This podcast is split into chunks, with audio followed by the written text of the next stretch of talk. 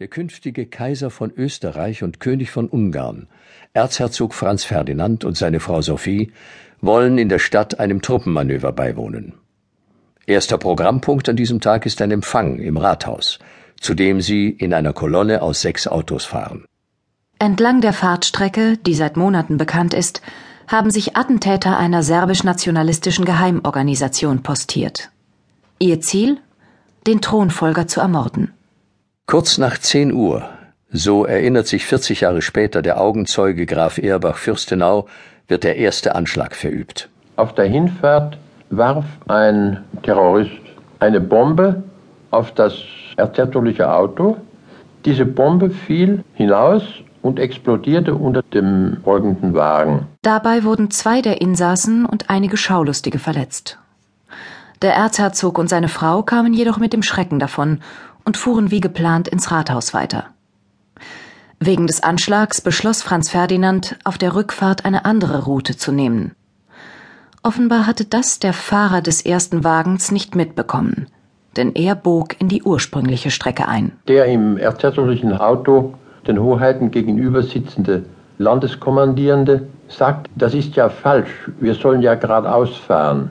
Daraufhin stoppte die Autokolonne und diesen Augenblick benützte der Attentäter, um von der rechten Seite die tödlichen Schüsse auf die Hoheiten abzugeben. Der erste Schuss durchschlug die Wagenwand und traf Herzogin Sophie tödlich in den Unterleib.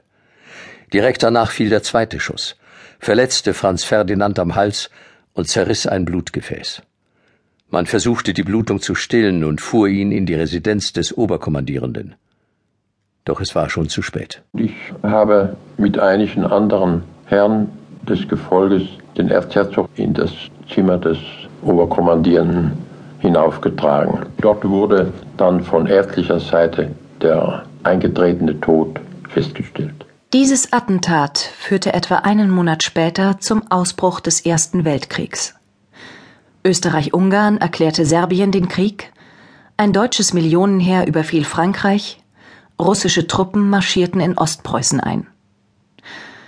An dem Krieg waren alle europäischen Großmächte beteiligt, außerdem das Osmanische Reich, Japan, Italien, die britischen Dominions wie Indien, Australien und Kanada sowie viele kleinere Staaten, am Ende auch die USA.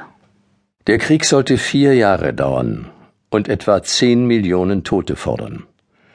Er ließ drei Monarchien zusammenbrechen, führte in Russland zur kommunistischen Revolution und veränderte die Landkarte Europas dauerhaft. Historiker haben ihn als die Urkatastrophe des 20. Jahrhunderts bezeichnet. Wie konnte es dazu kommen, dass eine lokale Krise auf dem Balkan derart eskalierte?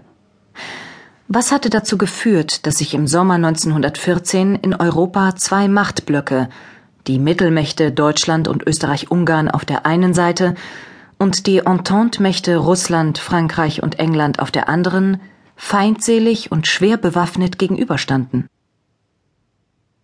Der lange Weg in den Krieg. Die Blockbildung begann bereits 35 Jahre vor dem Attentat von Sarajevo. Im Jahre 1879 zu Zeiten des Reichskanzlers Otto von Bismarck waren das Deutsche Reich und der Vielvölkerstaat Österreich-Ungarn ein Bündnis eingegangen, den Zweibund. Mit Russland hatte Bismarck ein geheimes Abkommen geschlossen, den sogenannten Rückversicherungsvertrag, der beide Seiten zur Neutralität verpflichtete. Die beiden anderen Großmächte Frankreich und England gehörten keinen Bündnissen an. Im Jahre 1888 kam der als unbeherrscht geltende Wilhelm II. auf den deutschen Thron. Zwei Jahre später entließ er Otto von Bismarck als Reichskanzler nach mehreren Zerwürfnissen. Das war das Ende der komplizierten und ausgewogenen Bündnispolitik Bismarcks. Im selben Jahr, 1890, ließ das Deutsche Reich den auslaufenden Rückversicherungsvertrag mit Russland nicht verlängern, obwohl das Zarenreich daran sehr interessiert war. Nun suchte Russland einen neuen Bündnispartner. 1892 schloss es mit Frankreich eine Militärkonvention, 1894 folgte ein formelles Bündnis. Bismarck hatte immer sorgfältig die Isolierung Frankreichs gepflegt. Aber der neue Kaiser Wilhelm II.